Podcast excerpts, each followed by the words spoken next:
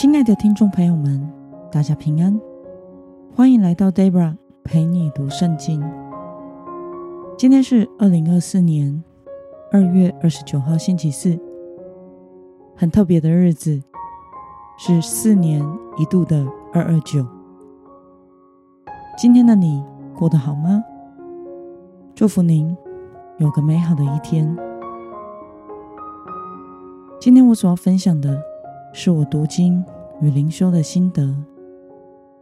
我所使用的灵修材料是《每日活水》。今天的主题是“不要扶着犁又向后看”。今天的经文在《路加福音》第九章五十七到六十二节。我所使用的圣经版本是和合本修订版。那么，我们就先来读圣经喽。们在路上走的时候，有一个人对耶稣说：“你无论往哪里去，我都要跟从你。”耶稣对他说：“湖里有洞，天空的飞鸟有窝，人子却没有枕头的地方。”他又对另一个人说：“来跟从我。”那人说：“主啊，容许我先回去埋葬我的父亲。”耶稣对他说：“让死人埋葬他们的死人，你只管去传讲神的国。”又有一人说：“主啊，我要跟随你，但容许我先去辞别我家里的人。”耶稣对他说。手扶着犁向后看的人，不配进神的国。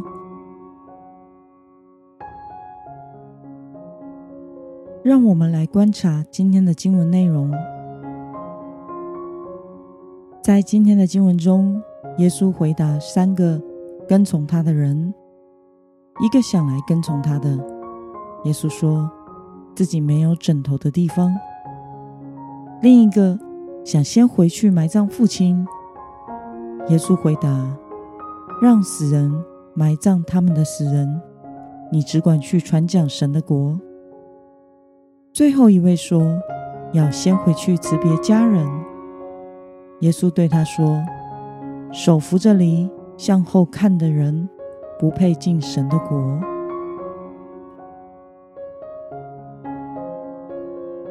让我们来思考与默想。为什么耶稣将想要先回去辞别家人的举动，比喻为手扶着犁向后看呢？从今天的经文，耶稣应对这三个跟从者，我们可以看到耶稣所想要表达的：跟从主从来就不是一条容易的道路。耶稣说。自己没有枕头的地方，并不是表达穷困，而是表达跟从他的生活不会是平顺的，是会面临困境，是会被世人讨厌，甚至没有安稳的生活与居所。耶稣不要跟从他的人看待这个世界的习俗，比跟从他还来得重要。